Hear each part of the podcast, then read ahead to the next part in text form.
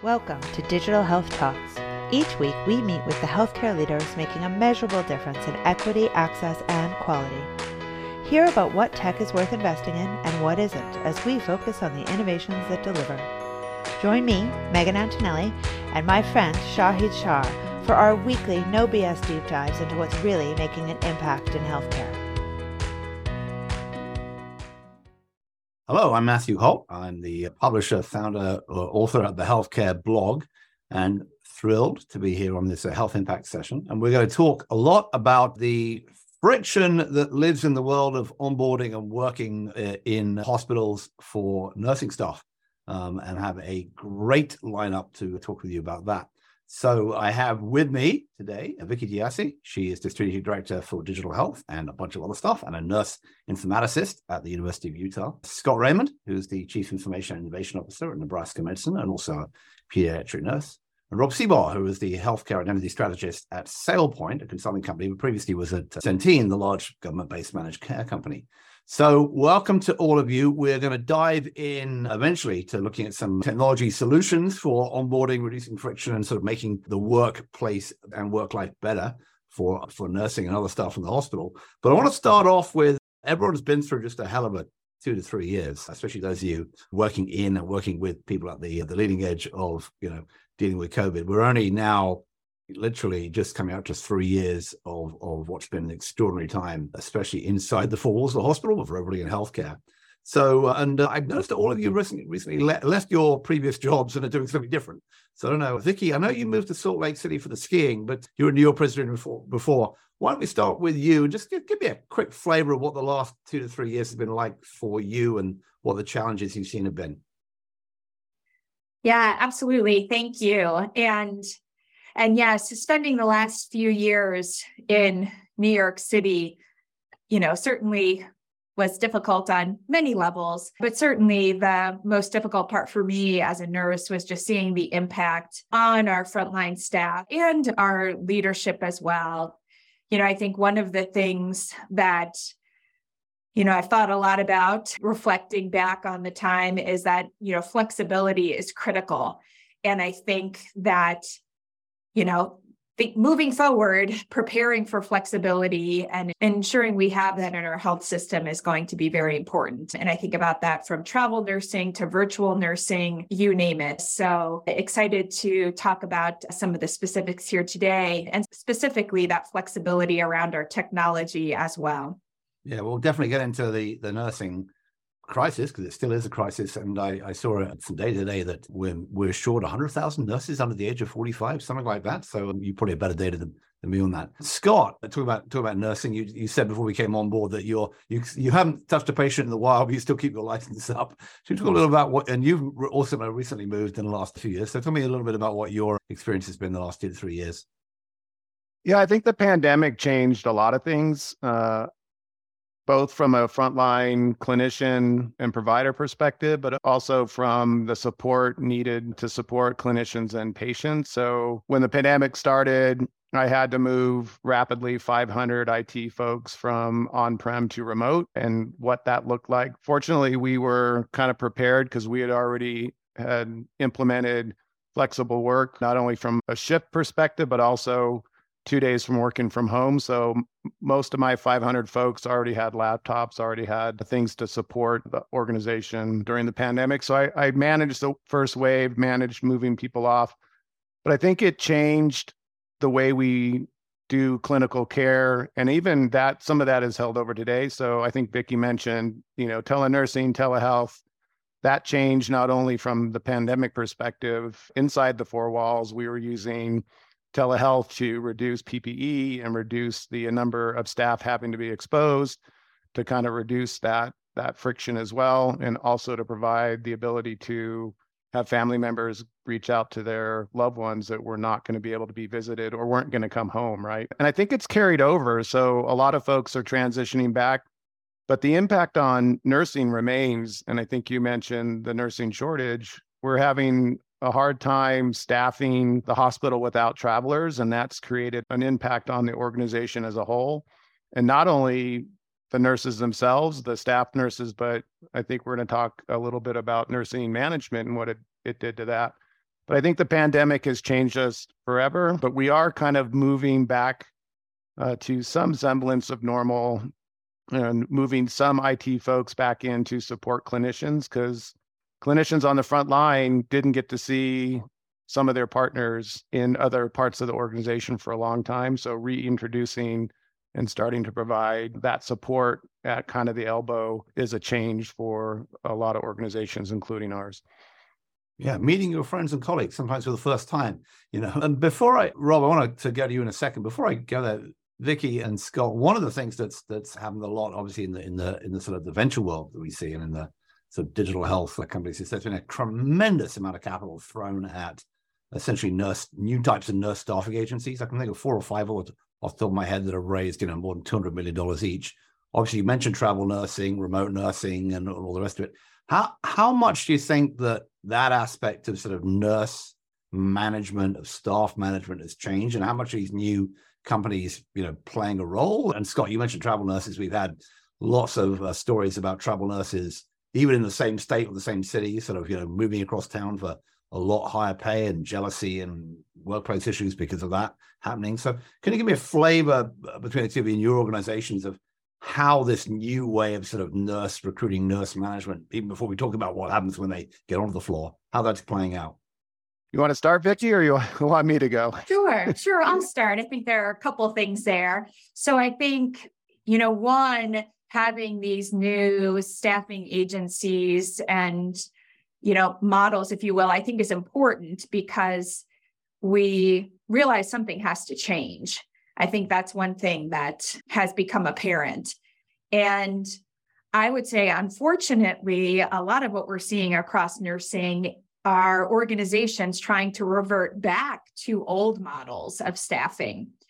And so I don't think we fully made the transition yet. So I think this is an important time to pause and understand what we've learned over the past couple of years and how we need to pivot in order to move forward. I think having some sort of gig nursing economy is going to be important. And I don't think it's clear as to what that looks like yet. I briefly mentioned virtual nursing. And there are quite a number of organizations moving in that direction. So I think understanding how we can use uh, or transition staff into that virtual nursing role is going to be important to understand as well. So uh, I don't know. From my perspective, I think the verdict is still out as to how we're going to move forward. Scott? Yeah, I would agree with Vicky completely. I think there's some very fortunate things that happen with staffing agencies for the ability to staff and to augment staff, especially during the height of the pandemic. I think the end result, though, is a difficult proposition for organizations to manage now because the cost of travel nurses is tremendous. It's three to four X of a staff nurse. Um, and so that's putting economic pressure on a lot of organizations across the country. And it's kind of, I think Vicky hit it right. It's it's a gig economy of nursing and younger nurses. A lot of nurses out of school want the ability to travel, don't want to be stuck in one location. They don't they're usually healthier and younger, so they don't need access to some of the benefits of an organization.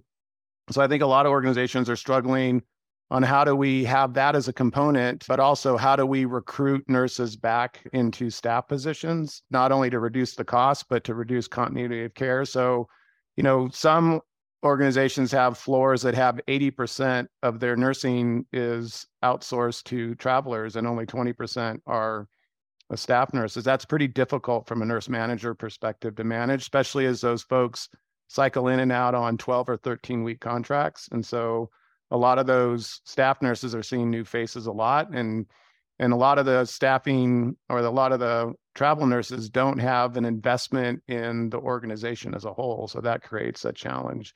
And then i agree with vicki that it's like i'm old enough and been a nurse long enough where i trained in team nursing, I trained on a paper chart, and now, you know, the transition electronic chart, the transition to primary care nursing and BSN led primary care nursing, and now organizations looking at how do we reintroduce travel nurses. The only problem with that is, and Vicky, I'm sure you guys see this, there's not a whole lot of certified nursing assistants and there's not a whole lot of LVN or LPNs to create a team nurse. So that that challenge or that nursing shortage goes across as well. So how we do care redesign is going to be really important.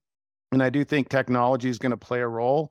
I think telesitting, telenursing, how do we manage subacute care? How do we manage folks kind of more in a, a, cohesive way and reducing the burden of having, you know, the staff ratios or patient to staff ratios consistent. So I think there's a huge challenge and I think we're all looking at it in the same vein, but maybe a little bit different depending on your demographic. So the shortage is less on the East Coast and West Coast. And you can imagine in the in the flyover states or in the Midwest, it's it's different. So, all right. What do you? I mean, real quick, what do you say the the, the new flavor of sort of nurse nurse hiring communities? You know, the ones who've been like Shift and Incredible Health have been raising all this money.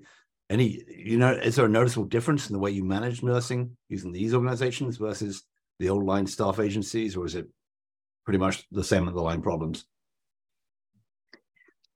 Well, I think that's the that's the trick, and and Scott alluded to this. This the challenge with travel nursing. I would argue we have to, you know, look at it a little differently, and that perhaps we need to rethink the way we staff nurses and manage nurses. I think we saw in New York City that we were, you know, we easily adapted to bringing in staff nurses and you know, ensuring they had the technology that they needed, putting in processes to quickly onboard them. So I think it's really thinking differently about how we onboard staff and how we manage, you know, staff nurses, travel nurses, virtual nurses, all the above. All right. Rob, probably a good moment to bring you in here. You've been working for you. You, you're the you and me are the two token non-nurses on the panel. you, you, you though are an expert. You have to know something unlike me. So uh, you worked for many years at a, at a, major health plan on the health web services side with the side. Now you're working in, in particularly in identity management and uh, multi-factor authentication.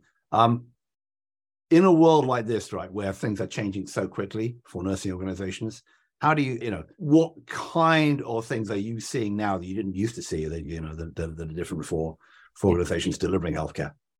Sure. So look eh, all of the points are valid. One one thing that scott and vicky and, and every other candidly every other health system globally has at this point is is we've we now have this kind of hybrid work model that is completely new to anything that existed before right? So like Scott had said, I believe 500 people or so had to move over overnight. We we actually, believe it or not, we moved about 40,000 people over to remote in the span of like three days. Right? I mean, it's a it, the, stress on technology is pretty crazy. But then you think about the hybrid roles that clinicians have been forced into. You think about all your security policies and things that you you know control your four walls and the things that you need to do to ensure you're safe to operate, and you've just blown those up. Right? We've said well, we got to stretch this here and allow this access, and we don't have enough people, so we got to, you know, have multiple people do, you know, more than one thing.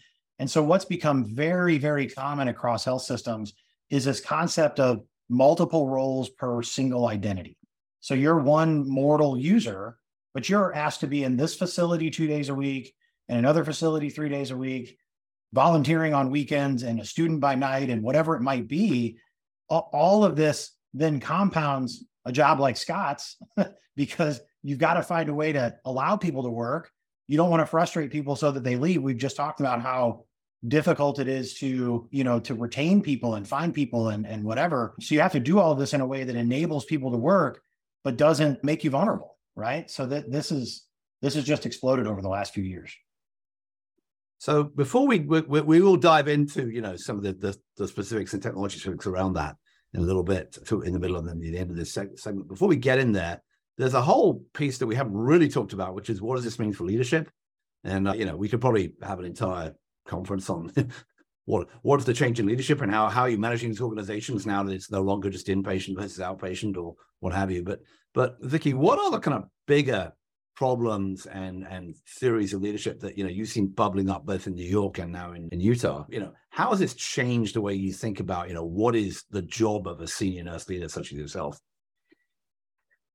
Yeah, absolutely. It's it's certainly changed. So I think as as Rob alluded to, this idea of nurses with multiple roles, and I think we saw that you know throughout the past couple of years, nurse leaders being asked to step into new roles and responsibilities that they may have not had in the past or may have not done in a long time. And I would say, you know, the hard part for nursing leaders is that there has been, you know, a real difficulty in managing the polarity of protecting and preserving your staff. And then also being able to respond to the demands of, you know, upper level management. And I think, unfortunately, what we've seen is a real shortage in nurse managers. So we've seen a lot of nurse managers leave.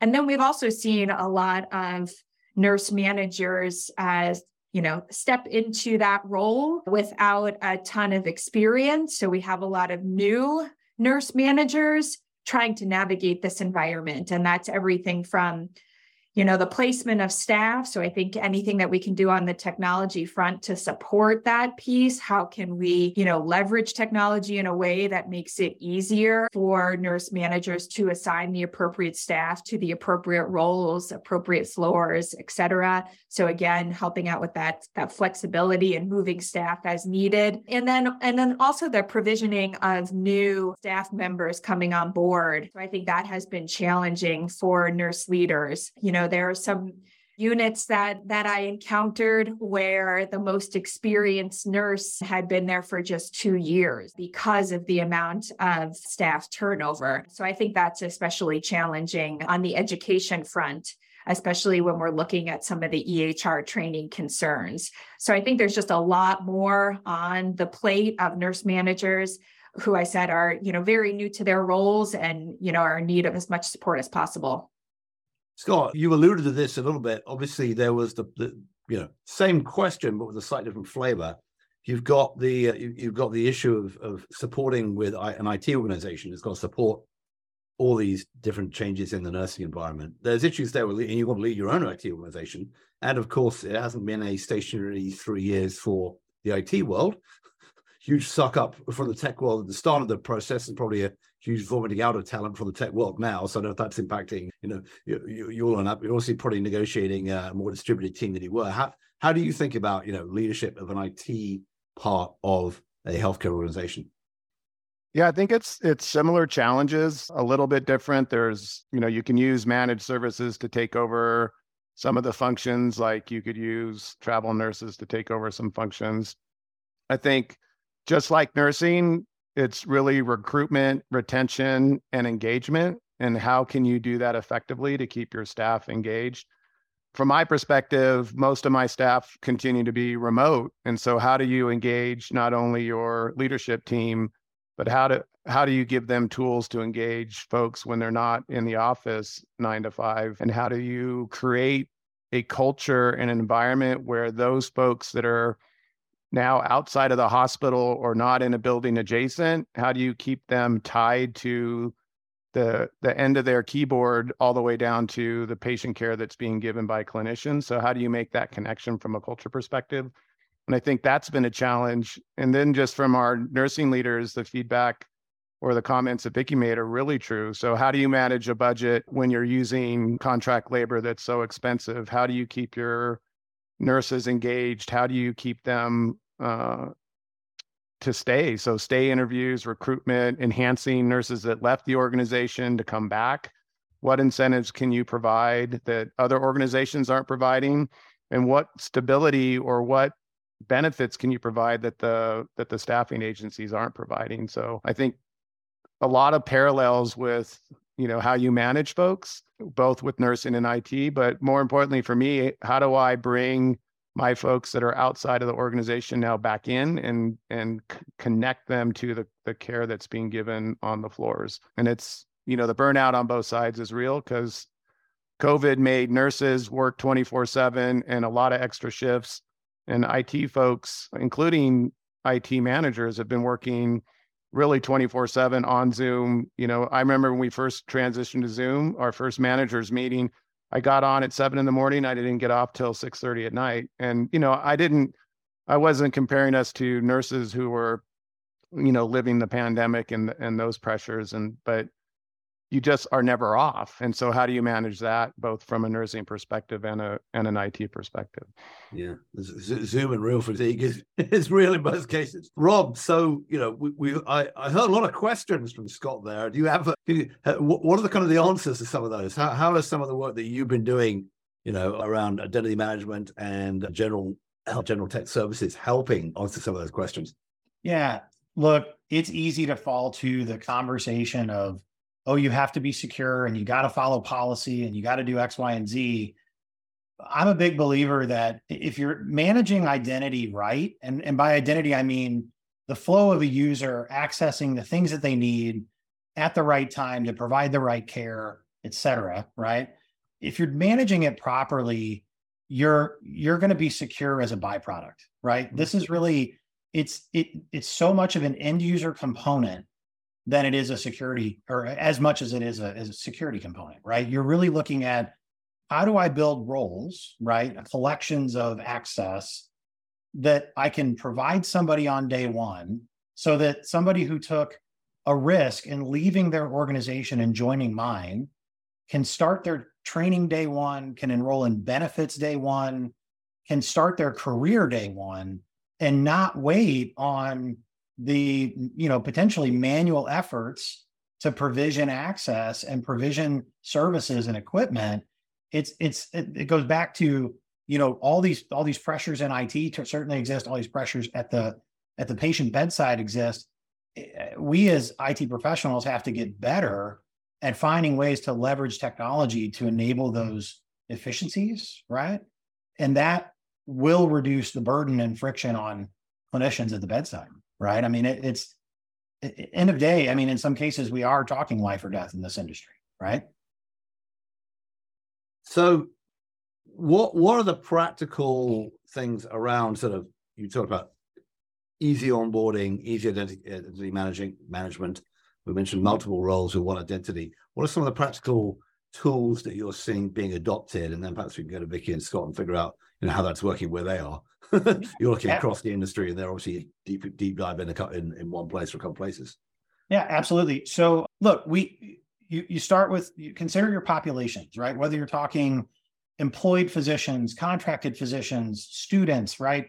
Know where they are and know how they're governed, right? How do you know what's the event that says, oh, we've got a new hire, or oh, somebody terminated out, like security professional, put your hat on. You don't want terminated users to have active accounts, right? I mean, that's a that's a security problem, right? So know your populations. And then in terms of making things easier, look at your roles, integrate your clinicals. Think about how you provision access into your clinical systems, your, your EHRs.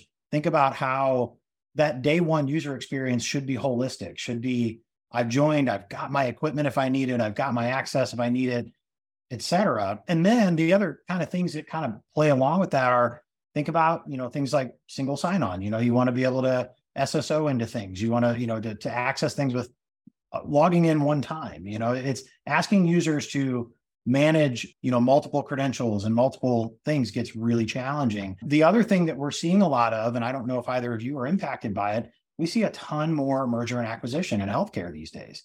And now you have these problems where user in you know system a needs access to application in system b how do you facilitate that if you haven't provided a trust between those networks right?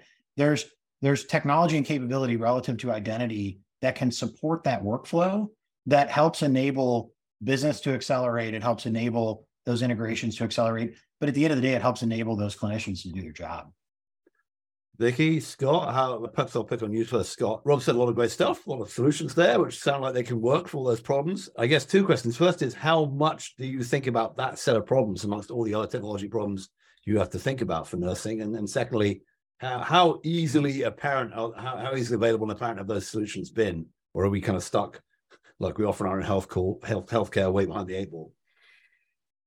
Yeah, I know Rob and I could geek out for hours on this subject, and I agree with a lot of things he said. So let's just let's just hit identity management and access management. So having a single system to onboard and offboard people easily and securely, and importantly, how do you give access to folks to the things they need immediately? So Rob alluded to that. So so role based access is key, and I know Vicky's probably going to squint at me or wink at me, but with those nurses that are on that do cross multiple departments and may have access, different access, having a access management system, you can manage that pretty easily. And then I look, we talked about a little bit, we've you know, in our pre-meetings together, this idea of of dual authentication inside and outside. So Rob hit on it. So tap badging with single sign-on using virtualized desktops, using a virtualized environment to give a certain amount of access. So I can tap in in the morning, authenticate myself, and I can provision that access for the amount of time.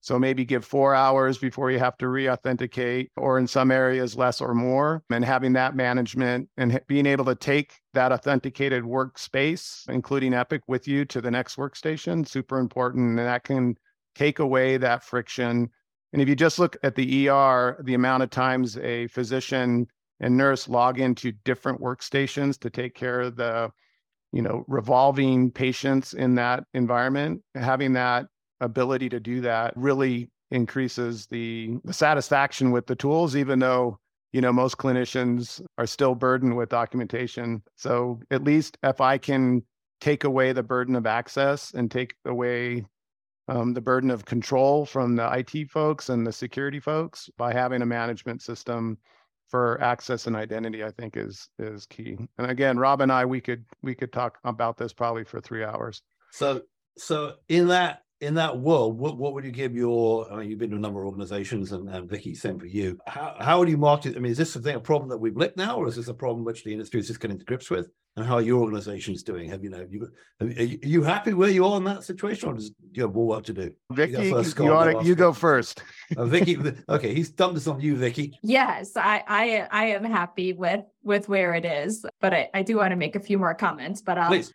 I'll, I'll let Scott respond unless he's gonna skirt the go question. on forever. No, I won't. No, yeah, no. I think you're right. I think depending on what organization you're at and their IT maturity depends on whether they're behind the eight ball or on the on the front.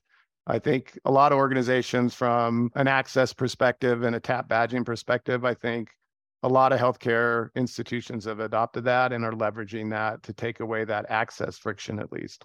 And I also just wanted to circle back to, to Rob's comment around access and patient safety and patient care, and also connect this to our travel nursing discussion. So, this happened in a number of places. I think California is where we saw it in the press the most.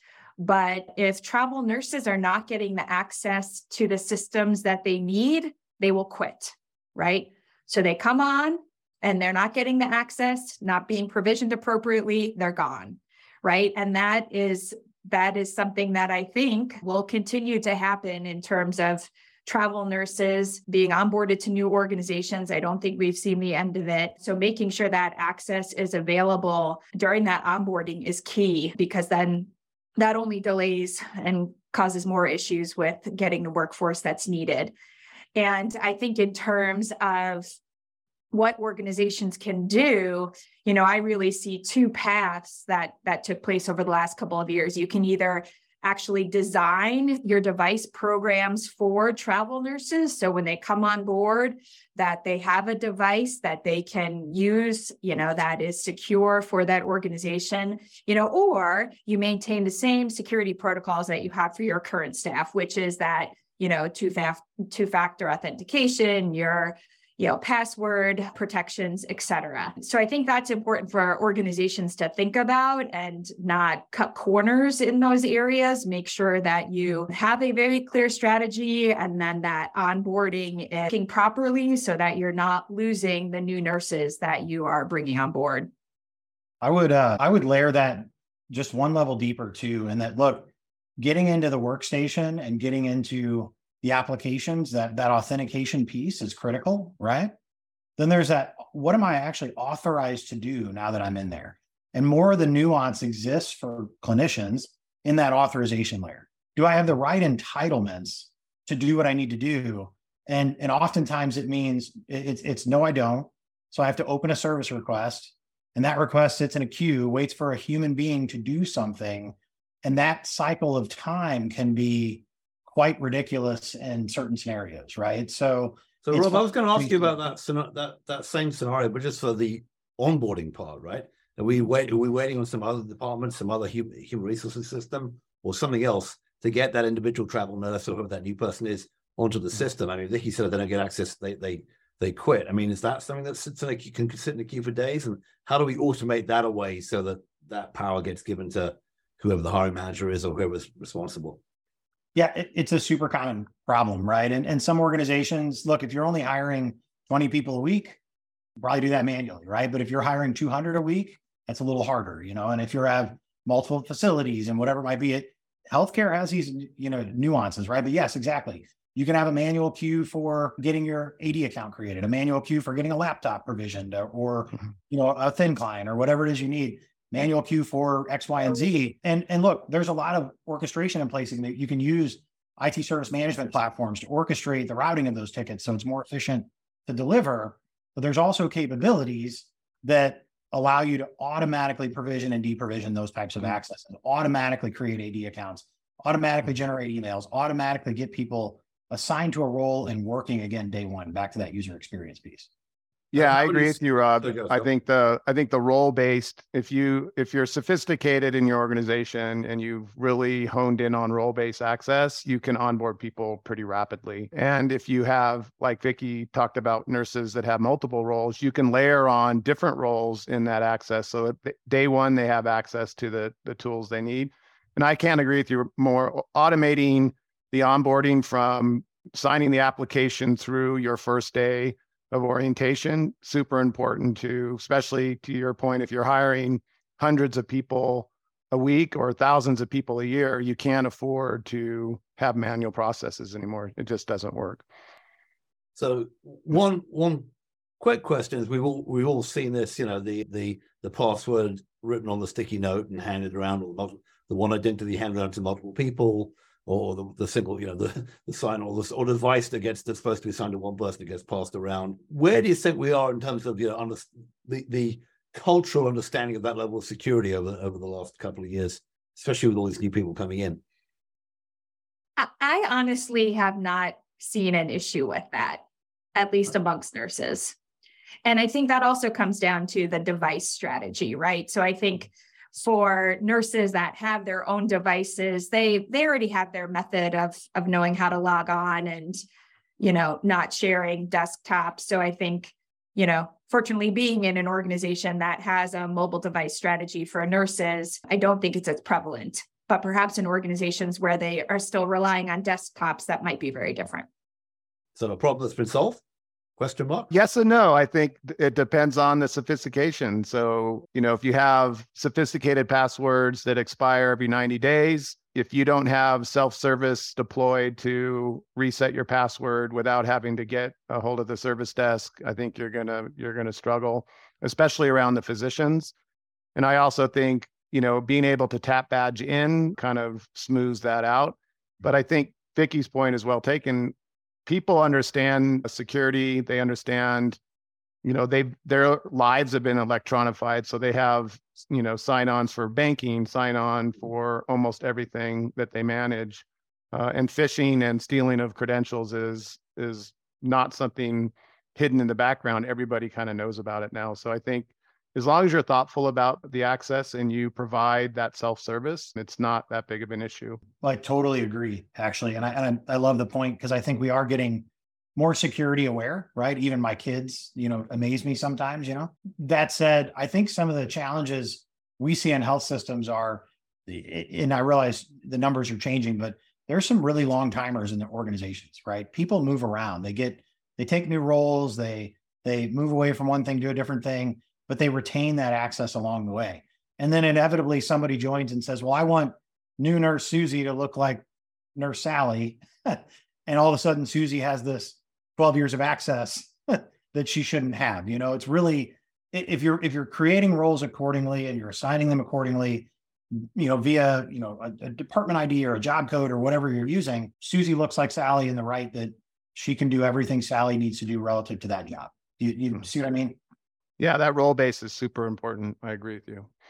Is the eventual evolution of this that everybody sort of manages this themselves with their own their own devices, and somehow this has there's a central outsource function for each organization that sort of gives people different roles as they go in and out. Given the given that Vicky, you were saying right at the start that we're not going to go back to the old world of you know the same nurse being there for 20 years. People are floating around. People are going to inpatient and outpatient much more. There's there's obviously organizations emerging all the time, and yet we still hear about cyber attacks and ransomware attacks, you know, happening all the time in healthcare.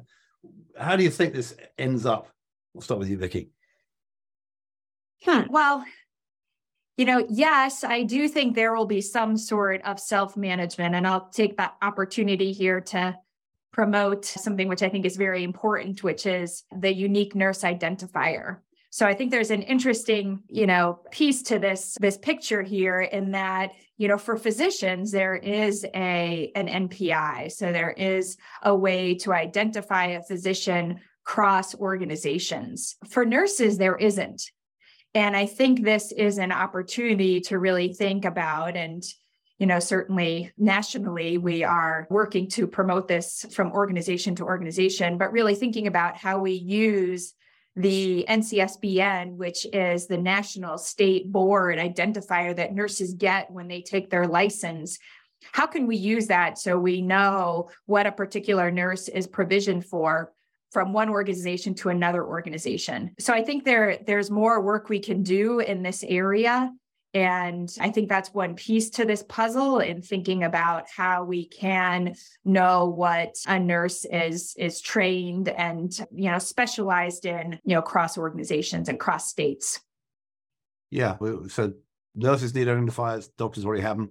Let's not introduce the concept of patient identifiers because that would be another three hour session, I know, plus several acts of Congress and revolution and God knows what else. Anyway, Scott, where do you think this is going to sort of come out? What is your role going to evolve to? And What is this particular aspect that we're going to evolve to? Is going to be taken away to somebody to somebody else and be as a completely different managed service? Or how do you think this ends up?